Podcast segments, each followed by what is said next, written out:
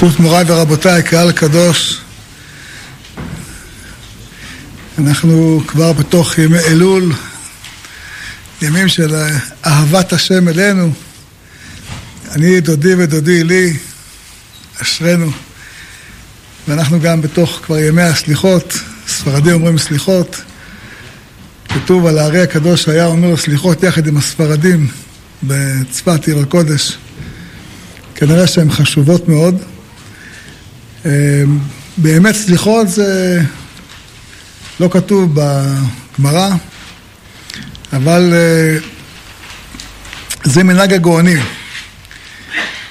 ובאמת צריך להבין יותר לעומק את העניין של הסליחות. מה זה עומק עניין הסליחות ובהקשר שלנו. במיוחד שמי שמתבונן בתוכן הסליחות, אז יש בסליחות אה, וידוי, סליחה לחטאים, אבל חלק ניכר מהסליחות זה בקשת הגאולה, גאולה של עם ישראל. אז יותר להבין את עומק הסליחות ואיך הם מסודרים ומה טיבם, אז נראה קודם כל את הדבר הבסיסי. כותב הטור בשם רב היי גאון, שמה שנוהגים סליחות מראש חוד, מחודש אלול, זה כנגד 40 יום שמשה רבנו עלה להר סיני להתפלל על תיקון חטא העגל. ואתה אומר, אני מבין מה היו צריכים אז לתקן בחטא העגל, מובן, הגיוני. מה צריך לתקן חטא עגל בדורנו? זה היסטוריה. פעם היה עבודה זרה, פעם עם ישראל עבד עבודה זרה, היום אין בעם ישראל עבודה זרה. לכאורה הדבר הזה אין לו שום שייכות אלינו. אז למה אני צריך לקום עכשיו 40 יום לסליחות, כל בוקר מוקדם, בשביל לומר סליחות? צריך להבין את הדבר הזה לעומק, כשמבינים אותו לעומק, רואים שזה אולי הכי מתאים בעולם, סליחות, זה דווקא לדור שלנו. כשחושבים על זה מהבט חיצוני, זה נראה לא שייך אלינו.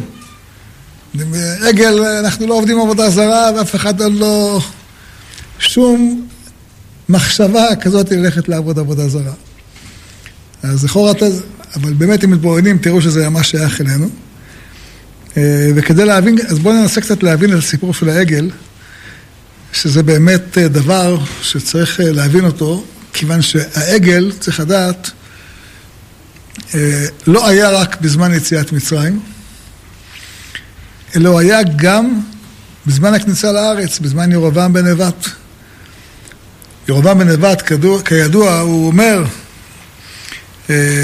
שהוא עשה שני עגלי זהב, ויאמר עליהם, רב לכם מעלות ירושלים, הנה אלוהיך ישראל אשר העלוך מארץ מצרים.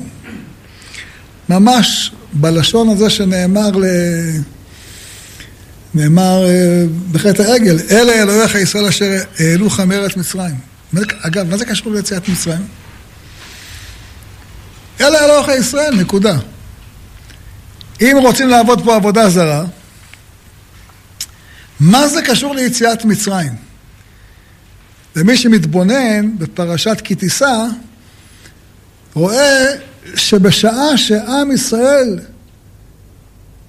מתעורר בתשובה, שמשה רבנו עולה להר 40 יום ועוד 40 יום, אז על מה מדבר איתם משה רבנו?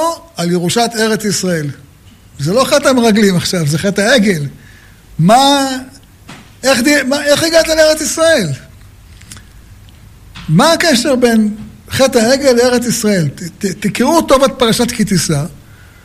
הפרק האחרון כולו מדבר על פנתיחות, ברית יושב הארץ, וגם בפרשת עקב, שהפרשה ש, שמופיע שם חטא העגל, פתאום מדברים על ארץ ישראל. מה זה קשור לארץ ישראל? ולמה זה קשור ליציאת מצרים? אז תכף נדבר על זה. ונתחיל בשאלה. שוב, אנחנו דנים בחטא העגל שנראה רחוק, אבל נתבונן, תכף תראו כמה זה קרוב. אז יש שאלה ששואל הרמב"ן, כי הנה, כי אין טיפש בעולם שיחשוב כי הזהב אשר היה באוזניהם הוא אשר הוציאם ממצרים. הוא אומר, הרי, זה משהו פה לא מובן.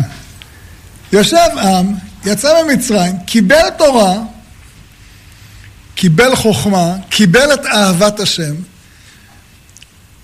יש לו זהב באוזניים בעגילים, כן?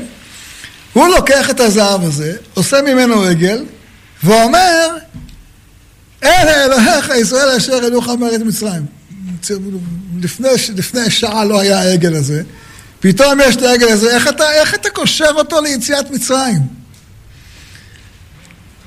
זה שואל הרמב"ן, כי הנה אין טיפש בעולם שיחשוב, כי, כי הזהב אשר היה באוזניהם הוא אשר הוציאה ממצרים.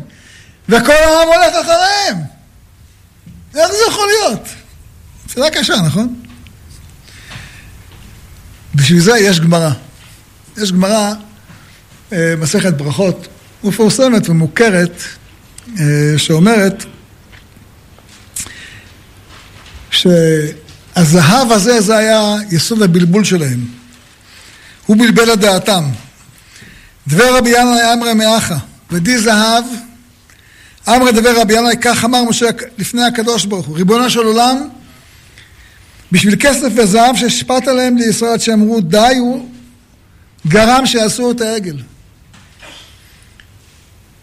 זה עוד יותר קשה.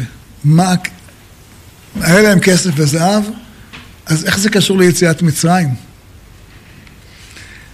יש בגמרא כתוב עוד שהשובע גרם להם לחטוא. אמרי דבר רבי ינאי, אין ארי נועה מתוך קופה של תבן, אלא מתוך קופה של בשר. אריה, טורף. אז מה, הוא אוכל בשר, פתאום הוא מתמלא עזות לטרוף. אה, אמר רבו שיה, משל האדם שהייתה לו פרה כחושה ובעלת איברים, האכילה קרשינים והייתה מבעטת.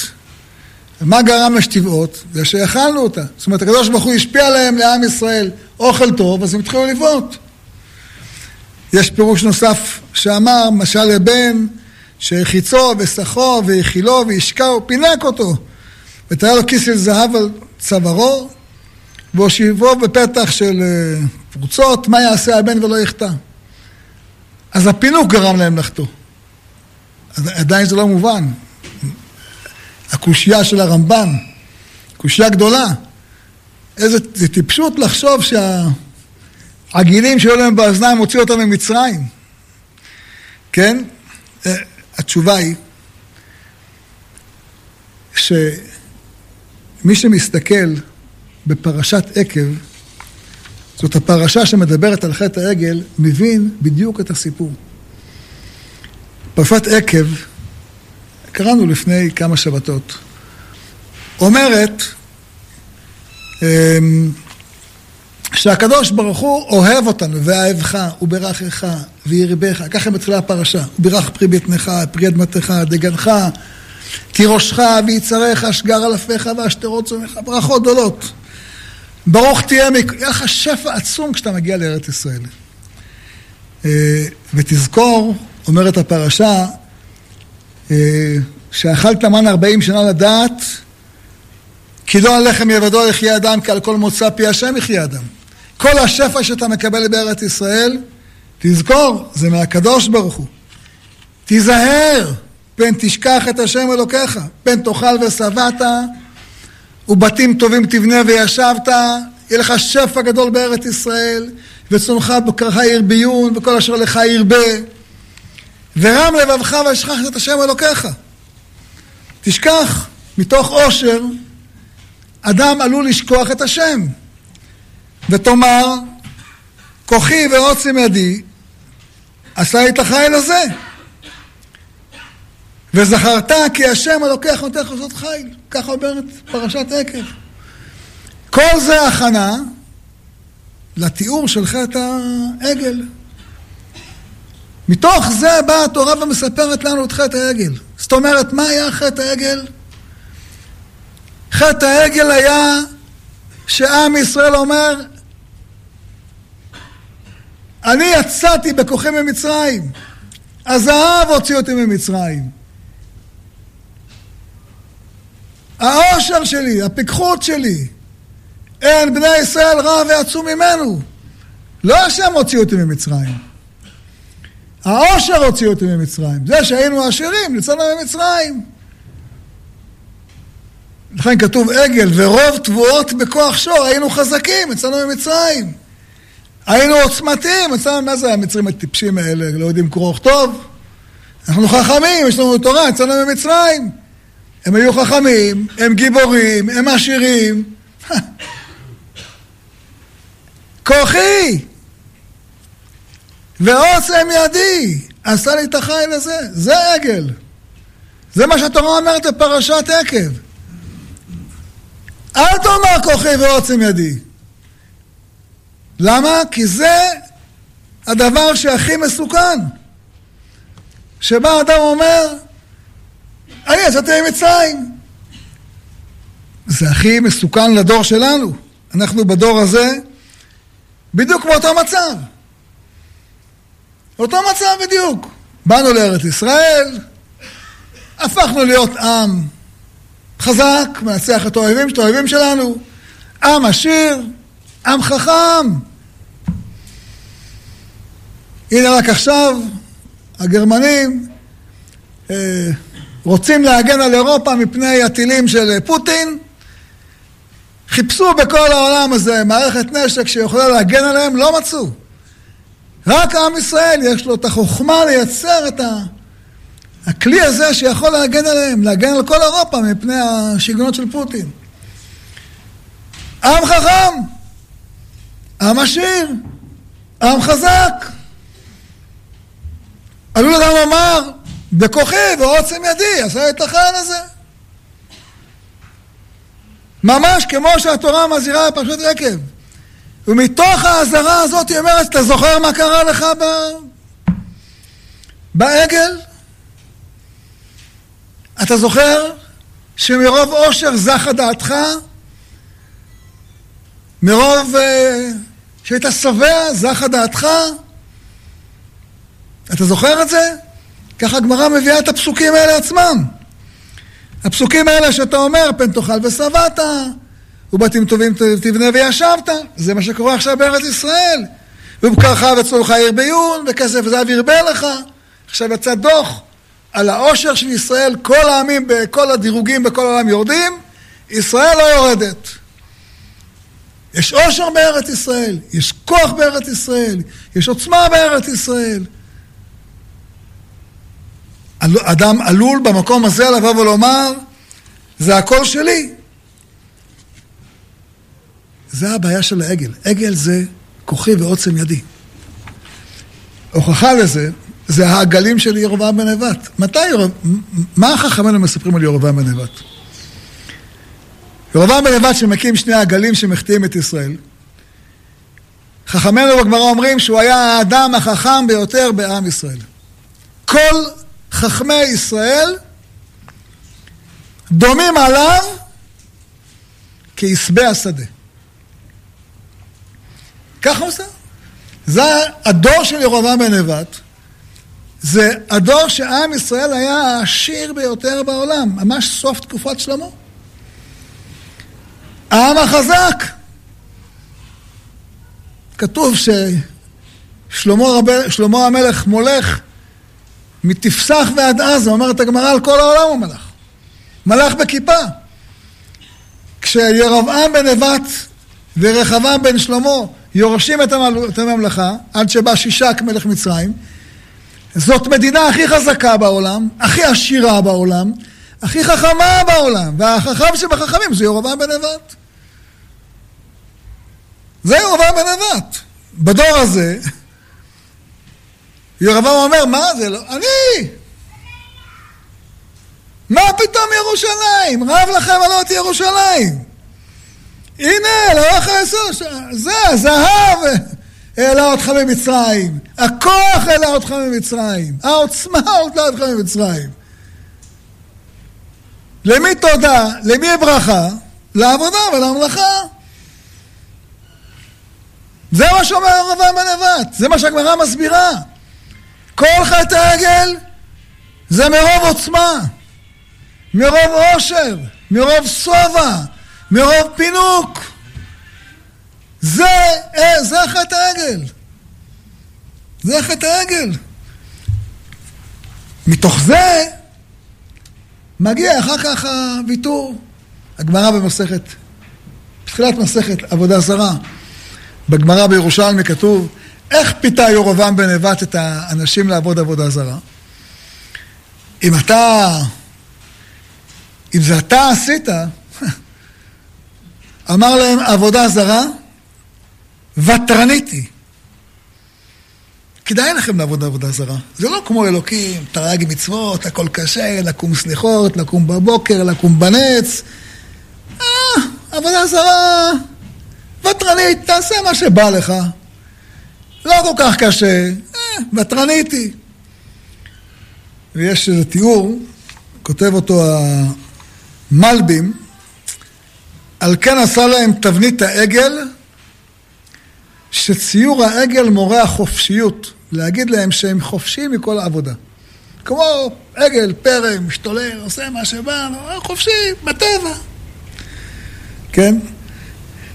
אה, ועל זה יש מכתב שכתב הרב קוק, השבוע הייתה ההילולה שלו.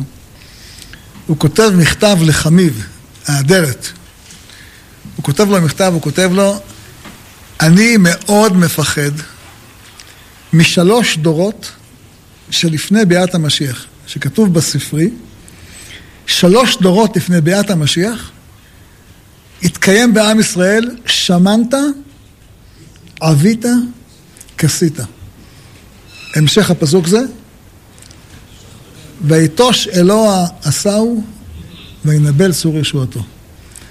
אומרת, שלושת הדורות האלה שלפני ביאת המשיח, הקדוש ברוך הוא עומד להשפיע עלינו הרבה שפע, הרבה ברכה. אחרי אלפיים שנות גלות, שריסקו אותנו, שגירשו אותנו, שהשפילו אותנו, שהפכו אותנו לסמרטוטים. הקדוש ברוך הוא רוצה לרפות, לרפות אותנו, כמו אותו בן שם במדרש, בגמרא, שהאבא לוקח את הבן שלו, פצוע קשה, אחרי תאונה, נותן לו לאכול, נותן לו לשתות, נותן לו להתחזק, והבן מתחזק ומתחזק ומתחזק, ועוד פעם מתחזק, ואז שמנת אבית כסית, ביתו שלו. אומרת, אומרת, אומר הירושלמי שלוש דורות לפני ביאת המשיח, עם ישראל יהיה חזק, יהיה עשיר, יהיה עוצמתי. הוא כותב הרב קוק לחמיב, לחמיב, אני דואג מאוד מהדורות האלה. על הדורות האלה כתוב בישעיהו, אותו ישעיהו פרק ב', זה שמתאר את, נכון יהיה הר בית השם בראש הערים ונישא מגבעות. אתם מכירים, הנבואה על הגאולה, באותו פרק כתוב, ותמלא ארצו כסף וזהב, ואין קצה לאוצרותיו. ותמלא ארצו סוסים, אין קצה למרכבותיו. כל הכבישים פקקים. ותמלא ארצו אלילים, למעשה ידיו השתחוו לאשר עשו אצבעותיו. אנשים מתפעלים ממה שהם עושים. מתפעלים מה... מהתוכנות החדשות, מהאפליקציות החדשות, מה, מהמכשירים החדשים, מכלי הנשק החדשים, מתפעלים מעצמם. זה פרק ב' בישעיהו, שעליו, שכתוב בפורש עליו שהוא מדבר על הדורות שקודם ביאת המשיח. שאדם משתחווה למעשה ידיו. זה עגל. שאדם מתלהב מעצמו ושוכח שהקדוש ברוך הוא, הוא נותן לך כוח לעשות חיל. נתן לך חוכמה? איפה יש לך חוכמה כזאת גדולה? מה, קנית אותה במכולת? מאיפה באה לך החוכמה? איך אתה רדפו מכם חמישה מאה? מאיפה בא לך הכוח הזה לנצח עשר מדינות? מאיפה זה בא לך? מה, הבאת את זה מהבית? מאיפה יש לך את החוכמה הזאת? מאיפה יש לך את הגבורה הזאת? מאיך היא הגיעה אליך? איך הגיע אליך העושר הגדול? מאיפה זה בא לך? אתה לא מבין שזה מתנה מהשם? שמראש הוא אומר לך, מרוב אהבה, ואהבך, וברכך, וירבך, וברך פרי בטנך, ופרי אדמתך, דגנך, ותירושך, ויצ... השם אומר לך, אני נותן לך את זה מרוב אהבה, תזכור מאיפה זה בא לך. איך יצאת? זה כמו יציאת מצרים. עם ישראל יצא ממצרים, ומרגיש טוב עם עצמו, ואז הוא בא למשה ואומר למשה, בהתחלה הוא אומר למשה, למה העלית אותנו ממצרים? אמר למשה, אני העליתך ממצרים? השם העלה אותך ממצרים. ערב ידעתם, כי השם הוציא אתכם ממצרים. אני לא הוצאתי אותך ממצרים. אבל זה בהתחלה. כשמשה רבנו נעלם לארבעים יום, אז אומרים, טוב, העושר הוציא אותנו ממצרים, הזהב הוציא אותנו ממצרים, הכוח של הפעם, הדבר הכי חזק זה היה השור, השור הוציא אותנו ממצרים. זה הם, מתייחסים לעצמם, זה לא הוא, זה הם.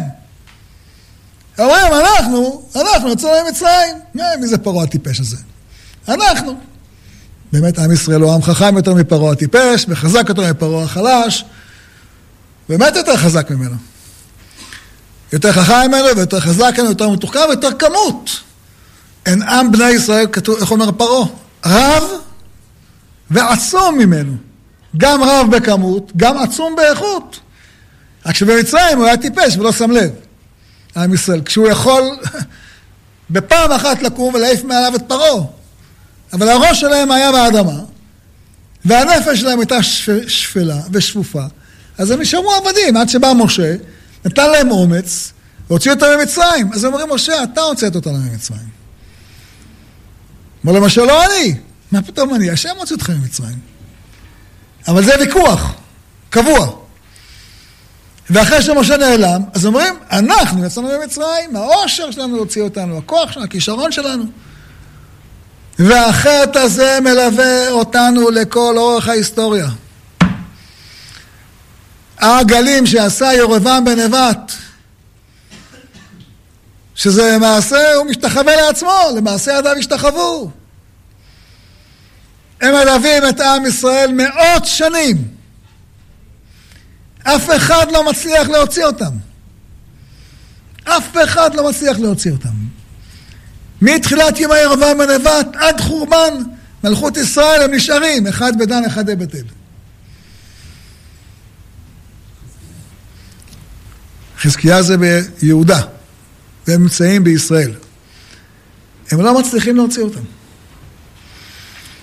למה? כי זה, זה מראה את עוצמת עם ישראל. זה לא... שימו לב, הרי בחטא העגל בא אהרון ואומר לעם ישראל, חג להשם מחר. אמרו לו, בסדר גמור, אין בעיה. נעשה חג להשם. אבל אלה אלוהיך ישראל שיוציאוך מארץ מצרים. איך זה יכול להיות ביחד? אז מסבירים המפרשים דבר עמוק. הם אומרים, נכון יש השם בשמיים, אין שום ספק. ברור, הקדוש ברוך הוא בשמיים ברא את העולם, זה, זה פשוט. אבל הוא לא מתערב בדברים כמו יציאת מצרים, הוא לא מתערב כמו בפוליטיקה של כיבוש הארץ. זה, תשאיר את זה להרצל. מתעסק בכל הכוכבים ובכל היקום ובכל הגלקסיות. הוא לא מתעסק פה מה שקורה פה בארץ. זה ממשלת ישראל, זה אנחנו עושים, זה החלוצים, זה עלייה ראשונה, זה עלייה שנייה, זה לא הוא, זה אנחנו.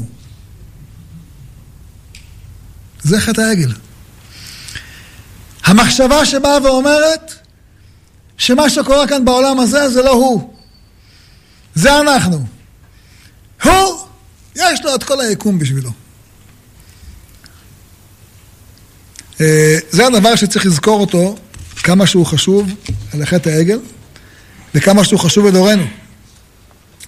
ומתוך כך נבין דבר שהתחלנו בו בתחילה. כל התיקון לחטא העגל הוא גם תיקון לירושת הארץ. למה? נקרא לכם שני פסוקים מפרשת עקב. אומר משה רבנו, ואנוכי עמדתי בהר כימים הראשונים, ארבעים יום וארבעים לילה, וישמע השם אליי גם בפעם ההיא, לא אהבה השם אשחיתך, אלה ארבעים יום של חודש אלול. ויאמר השם אליי, קום לך למסע לפני העם, ויבואו וירשו את הארץ שנשבעתי לאבותם לתת להם. תגיד, מה זה קשור? אבל זה הפסוק, שני פסוקים. פסוק אחד אומר, התפללתי ארבעים יום, וישמע השם אליי גם בפעם ההיא לא אהבה השם אשחיתך, הקדוש ברוך הוא מקבל את תפילתי, אומר, סלחתי כדבריך, אז מה התוצאה של סלחתי כדבריך? קום לך למסע לפני העם, ויבואו וירשו את הארץ, שנשבעתי לאבותם, לתת להם. איך זה קשור אחד לשני? חטא העגל זה לא חטא המרגלים, איך ערבבת אחד עם השני? התשובה היא, כמו שאמרנו מקודם, אם אתה מבין שההגה הוא לא בידי הקדוש ברוך הוא, הוא בידי ההגל, הוא הוציא אותך ממצרים, אז הוא זה שמנווט, והוא ותרן, עבודה זרה, ותרנית היא. אם היא ותרנית, אז כל אתגר קשה היא ותרנית. מה יותר אתגר קשה מלכבוש את הארץ? אם חלילה היו משאירים את ההנהגה של עם ישראל בידי העגל, דהיינו בידי עצמם, הם לעולם לא היו מגיעים לארץ ישראל. כי עבודה זרה, ותרנית היא, תישאר איפה שאתה נמצא, תעשה מה שנוח לך, תעשה מה שמתחשק לך. אבל כשמבינים שהעגל הוא הבל הבלים, טוחנים אותו, דק לעפר, לא קיים בכלל. השם הוא האלוקים, השם מלך, השם מלאך, השם ימלוך לעולם ועד, זה לב, לב הסליחות. השם הוא האלוקים, השם הוא האלוקים.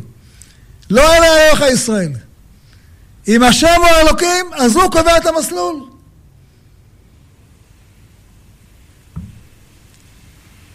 כותב הבית יוסף, למה אומרים השם מלך, השם מלאך, פעמיים? למה אומרים השם הוא אלוקים פעמיים? פעם אחת לא מספיק. הרי שמע ישראל אתה לא אומר פעמיים. אז למה השם מלך אתה אומר פעמיים? למה השם אלוקים אתה אומר פעמיים? הוא כותב את זה, הוא שואל. והוא עונה עם השם התיקונים, תיקוני הזוהר. הוא אומר, התשובה היא, כי השם מלך לא רק אנחנו אומרים. גם מלאכי עליון אומרים, בשמיים. אנחנו קוראים בברכת יוצר, נכון? ששרפים וחיות הקודש ממליכים. כך אנחנו אומרים. המילה מלך מופיעה שם, תסתכלו, כמה וכמה פעמים. שכל שרפים ואופני מעלה, הם ממליכים את הקדוש ברוך הוא, והם אומרים, השם מלך, השם מלאך, השם לא יכול הם ממליכים. אז כנגד, כנגד מה שהם אומרים, אנחנו אומרים פעם ראשונה, השם מלך, השם מלאך, השם לא יכול להאמין, זה מה שהם אומרים, וגם אנחנו אומרים. תזכרו איך אנחנו אומרים בשבת. כתר ייתנו לך, השם אלוהינו, מלאכים המונים. מה פירוש כתר? מה פירוש כתר? כתר זה מלוכה, נכון. זאת אומרת, כשאתה אומר כתר יתנו לך, מלאכים מכתירים אותך הקדוש ברוך הוא. אם עמך ישראל קיבוץ למטה, וגם אנחנו ממליכים אותך. כן? אנחנו אומרים קדוש, ברוך וימלוך השם לעולם אלוהיך ציון לדור ודור. אז כנגד שתי המלאכות האלה, גם המלאכות של המלאכים בשמיים וגם המלאכות שלנו כאן בארץ, אנחנו אומרים פעמיים, השם מלך, פעמיים השם האלוקים. אה, זה התיקון שאנחנו אומרים אותו בסליחות, להבין שהשם הוא האלוקים והוא מנווט אותנו והוא הביא אותנו לארץ ישראל והוא בנה לנו את ירושלים כמו שהוא הבטיח והוא מגרש את האויבים מפנינו כמו שהוא הבטיח והוא נותן שהארץ תיתן פירה בעין יפה כמו שהוא הבטיח והוא מחליש את אויבינו ונוקם את נקמתנו, כמו שאנחנו רואים עכשיו. אם לא שמעתם, אז לבנון עד עכשיו היה שעה חשמל ביום, עכשיו גם זה אין. והיו למשיסה שוסייך. מי שהרים עלינו יד. אומר הקדוש ברוך הוא, ובאו כל העלות האלה על אויביך ועל שונאיך אשר רדפוך. זה פסוקים מפורשים בתורה, וזה הוא עושה. הוא עושה. אל תייחס לעצמך, אל תגיד כוחי ועוצם ידי. זה לא העושר שלך עושה את הכל. מכיוון שזאת זאת המגמה, שאתה מתקן את חטא העגל. אז הפסוק הוא כמו שאמרנו, קום, לך למסע לפני העם ויבואו וירשו את הארץ. לכן יש מנהג, מופיע, אה, מופיע בטור, זה מנהג של אשכנזים שגם הספרדים אימצו אותו, שתוקעים בשופר אה, בחודש אלול, שנאמר, תקראו בחודש שופר. מה זה בחודש? כל חודש אלול. לא, זה רק רמז, זה לא, הפס... זה לא הפשט. תקראו בחודש שופר. אשכנזים נוהגים לתקוע בשופר אחרי, אחרי תפילת שחרית. אה, אנחנו נוהגים לתקוע בשופר תוך כדי הסליחות, כן? אה, כותב הרמה, הטור מביא את זה, וכן נוהגים באשכנז לתקוע בכל בוקר וערב אחרי התפילה. היום אני לא ראיתי אף פעם שתוקעים בערב באיזשהו מקום, אה, אבל כך מביא הטור, שהיו נוהגים לתקוע גם בבוקר וגם בערב. למה תוקעים? מה הסיבה לתקיעות האלה? אז יש כתוב, הלבוש כותב, שיש שתי סיבות. אחד זה סור מרע, ואחד זה עשה טוב. גם סליחות הוא כותב. אחד זה סור מרע, ואחד זה עשה טוב. מה פירוש סור מרע ועשה טוב? כל שנה אנחנו קודם כל אומרים, היו לנו טעויות במשך השנה. טעינו ככה, טעינו שם, טעינו כל מיני מקומות. זה סור מרע. אבל כשאדם חוזר בתשובה, יש לו שתי אפשרויות. יש חוזר בתשובה מיראה, ויש חוזר בתשובה מאהבה. חוזר בתשובה מיראה, זדונות נעשות לו כשגגות. ירד ברמה החומרה. חוזר בתשובה מאהבה, זדונות נהפכות לו כזכויות. מה פירוש? אדם שמתקן יכול להגיע למדרגה יותר גבוהה. מקום שבעלי תשובה עומדים, צדיקים לא יכולים לעמוד. זאת אומרת, חודש אלול, אם אתה עושה אותו מאהבה, אתה לא חוזר למה שהיית. אתה מגיע למדרגה הרבה יותר גדולה. עלה אלוהים בתרועה. אתה עולה, ושם השם מתעלה בעולם. אתה משתפר יותר, שם השם מתקדש יותר. ולכן יש בתקיעת שופר ובסליחות שתי מטרות. אחת, לתקן את העבר. אם ייתקע שופר בעיר והעם לא יחרדו, אדם שומע תקיעת שופר אומר, וואו, איך טעיתי, איך טעיתי, צריך לתקן פה, צריך לתקן שם. זה תיקון על העבר. אבל יש גם תיקון לעתיד. מה זה התיקון לעתיד? הפסוק אומר, תיקון לעתיד זה קיבוץ גלויות ושחרור משעבוד מלכויות. כך אומר הפסוק, בעת אביא אתכם, זה הפסוק שלו. והיה ביום ההוא ייתקע בשופר גדול, ובאו העובדים מארץ אשור והנידחים מארץ מצרים והשתחוו להשם בהר הקודש בירושלים. יש תוספות. אני זוכר שהרב אבא עליו השלום הראה את התוספות הזה ושאל אותי מה הפירוש. יש תוספות מאוד מעניין. יש תוספות כותב למה תוקעים בשופר פעמיים. אז אומר התוספות, כתוב פירש בערוך בירושלמי, בילה המוות לנצח. וכתיב והיה ביום ההוא ייתקע בשופר הגדול ובאו עובדים בארץ אשור ומדחים בארץ מצרים והשתחוו להשם בהר הקודש בירושלים. קדשמה כל שיפור עזים נחדה בייל ולה בייל. אומר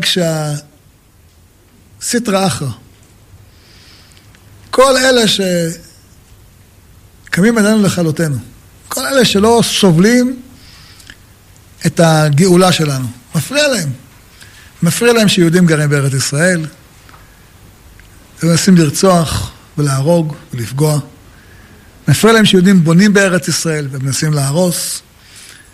מפריע להם שילדים לומדים תורה, מנסים להפריע להם. יש כאלה שמפריע להם, מפריע להם הצמיחה של יהודים בארץ ישראל. אנחנו במאה השנים האחרונות פגשנו אותם בהרבה הזדמנויות. את הטורקים פגשנו, את האנגלים פגשנו. מי לא פגשנו? איזה אומה? כמה כסף משקיעים הגרמנים בשביל להרוס לנו את ההתיישבות? כל הקליפות קמים עלינו לכלותנו. בסדר. אומר, ה... אומר התוספות, בשם הערוך, בשם הירושלמי, כשהסיטרא אחרא שומעת את תקיעת שופר פעם ראשונה, בהיל ולא בהיל. קצת מתבהל, קצת לא מתבהל.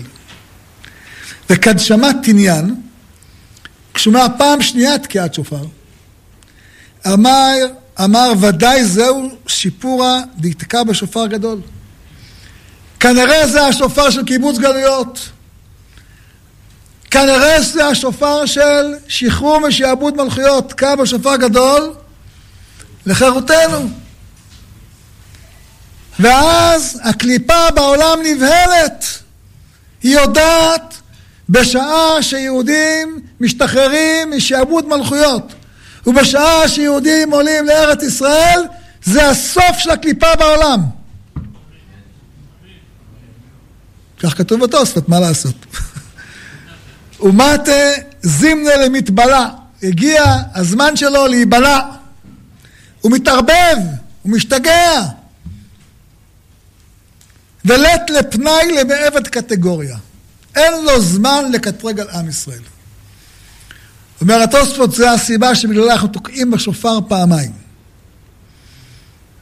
שואל הרב, אומר לי, אומר, למה התקיעה הראשונה לא מובילה אותו? למה בתקיעה הראשונה הוא מתבהל ולא מתבהל? רק בתקיעה השנייה הוא משתגע ומתערבב. למה? אה, גם בראשונה שהשתגע ומתערבב. למה שתי... שאלה, לא? התשובה, כי התקיעה הראשונה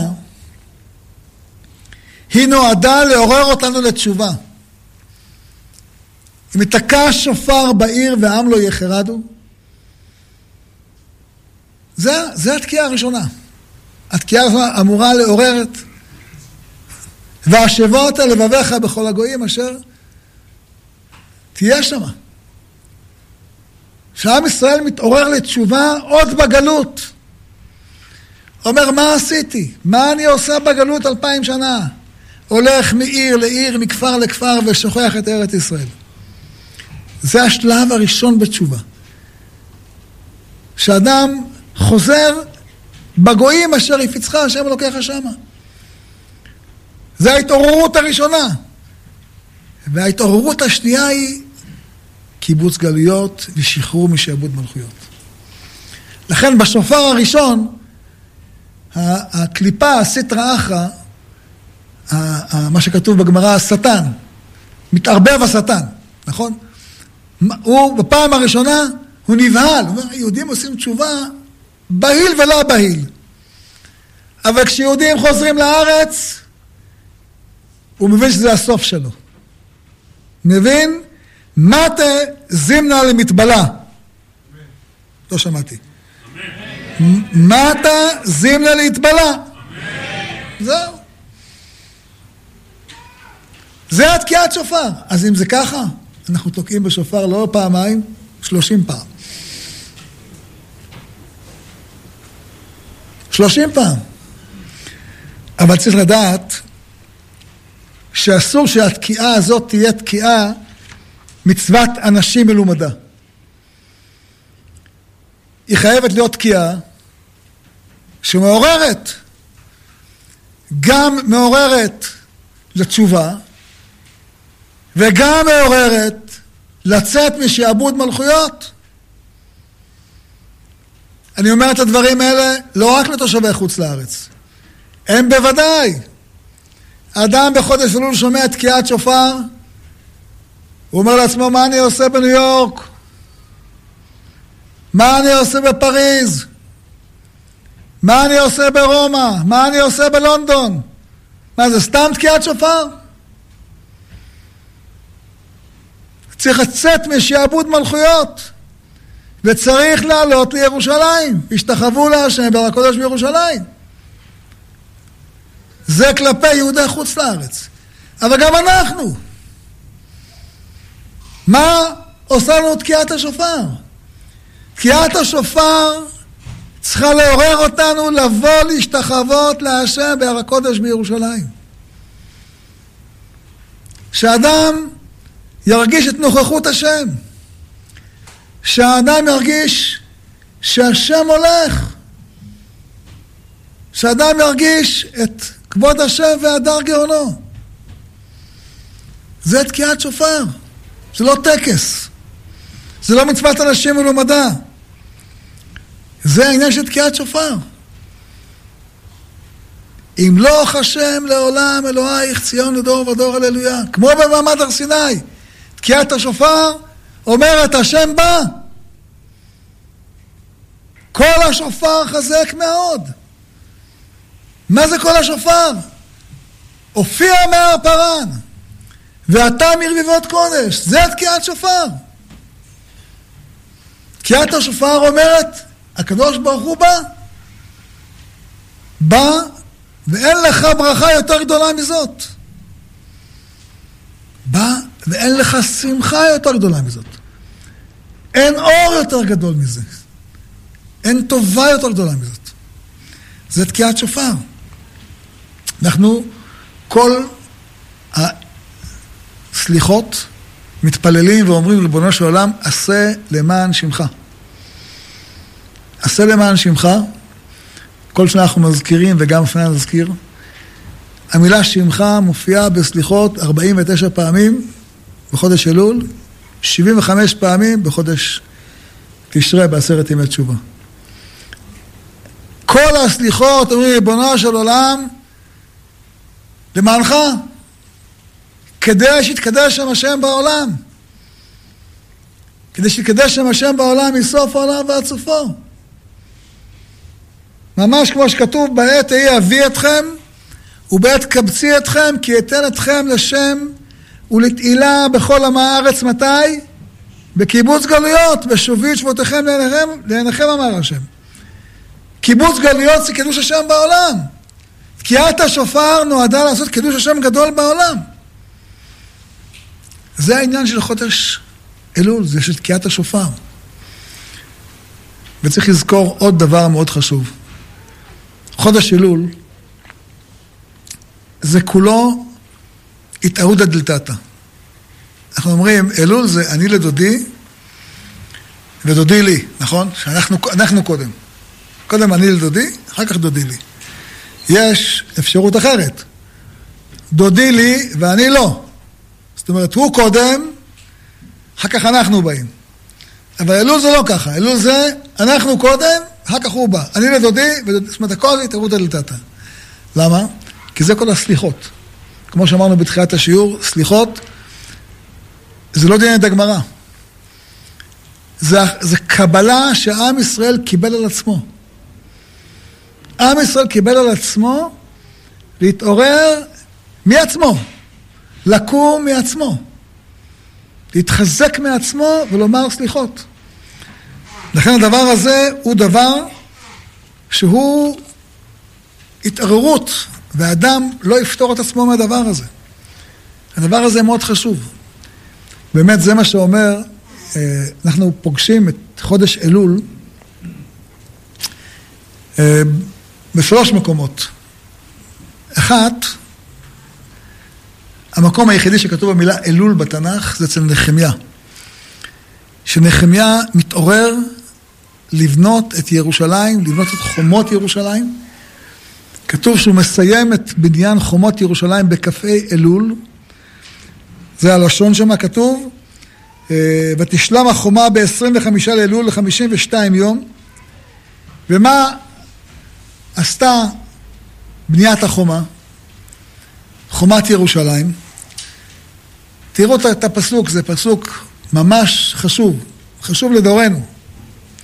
ויהי כאשר שמעו כל אויבינו, ויראו כל הגויים אשר סביבותינו, שנבנתה ירושלים, ויפלו מאוד בעיניהם, כי מאת אלוהינו נעשתה המלאכה הזאת. זאת אומרת, הם מתאמצים, יד אחת בנשק, יד אחת בכלי העבודה, בונים את ירושלים, ויהי לנו היום למלאכה והיה למשמר, הם עובדים במסירות במשך 52 יום, במסירות, במהירות, בונים את חומת ירושלים, ואז האויבים, ויפלו מאוד בעיניהם, הם יודעים, אלה שהאויבים, הם יודעים שמת השם הייתה זאת. וידעו כי מת אלוהים נעשתה המלאכה הזאת. מסביר רש"י, את מה שרש"י אומר, תכתבו לכם, זה כדאי לשמור אותו כי זה מילים יפות. אומר רש"י, מה זה ויפלו מאוד בעיניהם? האויבים שלנו, נפלו הם, ב, נפלו הם עצמם בעיניהם, שהיו מואסים בעצמם, כי נפל פחד היהודים עליהם. כשאתה בונה את ירושלים, מה קורה לאויבים שלך? נופלים, נפלו הם עצמם בעיניהם, שהיו מואסים בעצמם כי נפל פחד היהודים עליהם. תיפול עליהם מטה הפחד. וזה קורה מתי? ככל שאתה נבנה יותר, ומתעצם יותר, ומתחזק יותר, ולא נבהל מההפחדות שלהם, ככה נבנה את ירושלים. ככה מתקדש שם השם בעולם. אותו דבר כתוב אצל אה, חגי, שהוא שם לא כתוב המילה אלול, כתוב שם חודש השישי.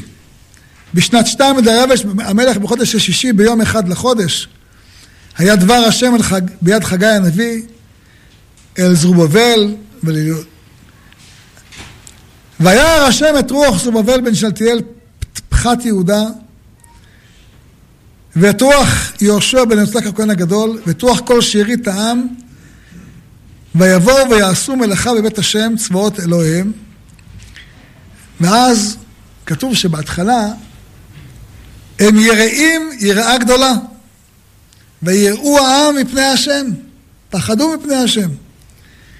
ואז שולח הקדוש ברוך הוא את חגי הנביא, ואומר להם, בחודש אלול, ויאמר חגי מלאך השם, במלאכות השם, לעם. שליח השם אומר בשליחות השם לעם, אני איתכם נאום השם. זה מה שיש לקדוש ברוך הוא לומר לנו בחודש אלול. אני איתכם. אני שמח שאתם יראים, אבל עוד יותר שמח שאני לדודי ודודי לי. זאת, זה המסר של חודש, חודש אלול. אומר הקדוש ברוך הוא, אני איתכם, תמשיכו, תעשו, תבנו, אני שמח במה שאתם בונים את ירושלים. אני שמח במה שאתם עולים לארץ ישראל. אני שמח במה שאתם מתחזקים בישיבות, שמספר בחורי הישיבות עולה. אני שמח שעם ישראל מתקדש ומטהר. אני שמח שיהודים עולים לארץ, בונים את הארץ, מחזקים את הארץ. שמח, אני איתכם נאום השם. זה החודש אלול. יש הלכה שקשורה לסליחות. אה, שהיא מאוד חשובה. אתם יודעים, כתוב שעיקר סליחות, כתוב בשולחן ערוך, זה באשמורת הבוקר. יש כאלה שלא מספיקים באשמורת הבוקר, אומרים את זה בחצות לילה. לפעמים שואלים, הרב, מה עדיף, חצות לילה או אשמורת הבוקר? שולחן ערוך אומר אשמורת הבוקר. יש כאלה שאומרים סליחות בצהריים או אחרי הצהריים. כל מי שאומר סליחות תבוא עליו ברכה. אבל מתי עיקר הסליחות? אומר השולחן ערוך אשמור את הבוקר. למה אשמור את הבוקר? יש הלכה שהיום לא מקיימים אותה, אבל כדאי לשמוע אותה כי היא מעניינת. אומר הרמה בסימן תקפ"א, יש מקומות נוהגים שהמתפלל סליחות מתפלל כל היום. זאת אומרת, מי שהיה חזן בסליחות, יש לו פריבילגיה, הוא עכשיו שחרית, מנחה, ערבית, יש מחלוקת איזה ערבית תתפלל. ערבית של אחרי או ערבית של לפני? זו שאלה. אבל כתוב שהמתפלל סליחות מתפלל כל היום. כך כותב הרמה. ויש שו"ת בניין, בניין שלמה שואל, מה העניין זה כלל המתחיל במצווה? למה? המגן אברהם אומר, למה זה ככה? כי המתחיל במצווה אומרים לו גמור. הוא אומר, מי שמתפלל שחרית אומרים תתפלל מוסף? איפה שמענו שמי שמתפלל שחרית אומרים תתפלל מוסף? להפך. בדרך כלל אומרים, אחד להתפלל שחרית, לפני להתפלל מוסף. אז למה בסליחות אתה אומר, מי שיתפלל סליחות, יתפלל שחרית מנחה ערבי, שחרית, למה? מה המיוחד בדבר הזה? אז אה, הייתי תשובה שכותב, היה חכם אחד באמריקה, קראו לו הרב סולובייצ'יק. אה, הוא כותב, אומר, הסליחות הם הכנה לתפילה. אקרא לכם את לשונו, שאם למשל ישכים אדם לומר סליחות, ואחר כך ילך לו לישון, ולא יתפלל לא שחרית ולא מנחה באותו יום, אף ידי חובת הסליחות לא יצא. שכל עניין הסליחות הוא בתורת הקדמה לשאר תפילות היום. איך לומדים את זה? לומדים את זה ממה שכתוב אה, שהקדוש ברוך הוא הראה למשה רבנו ביד מידות, אמר לו, ככה סדר תפילה. זאת אומרת, הסליחות הם נועדו לעורר אותך לתפילה יותר מהודרת. לכן עיקר הסליחות הם לפני תפילת שחרית. כי אם אדם אומר סליחות בחצות לילה, הולך לישון, אז כל ההתעוררות של הסליחות הולכת לחלומות, וזה בסדר. אבל זו לא המטרה. המטרה של הסליחות היא לעורר את האדם לתפילה, שהתפילה שלו תהיה תפילה הרבה יותר מעולה, הרבה יותר משובחת. אז לכן כתוב שכל מי שמתפלל סליחות, הוא אומר, הוא יאמר את כל תפילות היום, מכיוון שהוא התפלל, אז הוא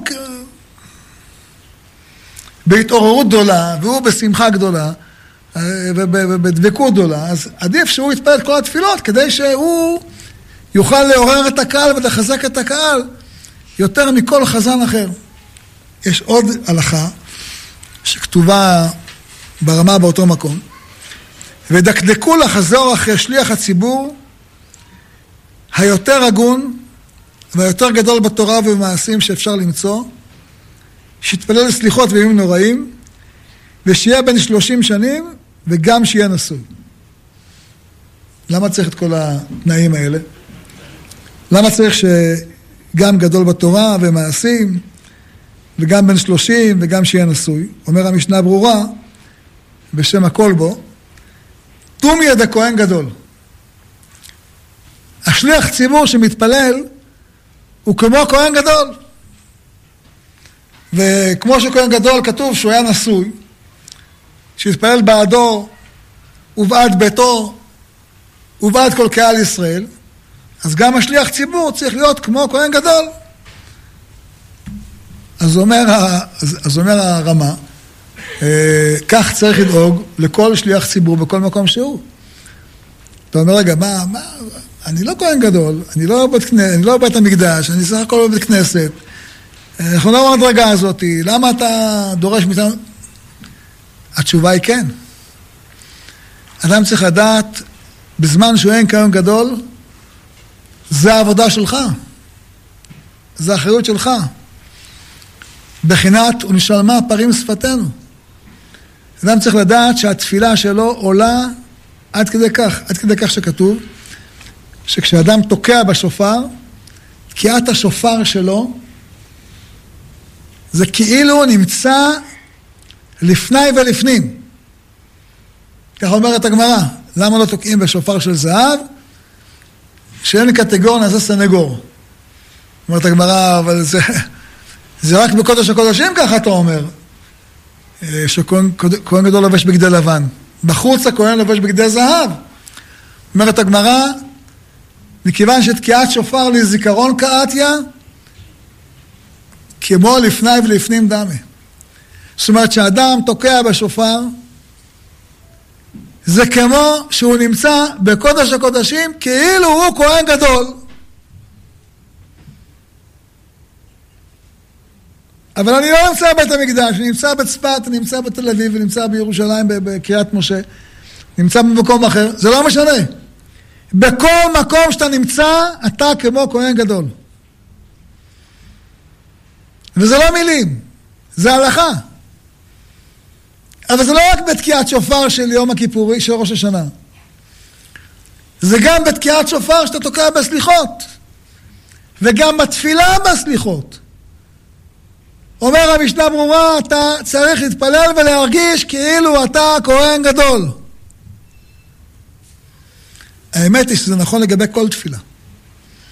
בכל תפילה אדם צריך לראות את עצמו כאילו הוא בבית המקדש, כך אומר השולחן ערוך. לא רק בימים נוראים.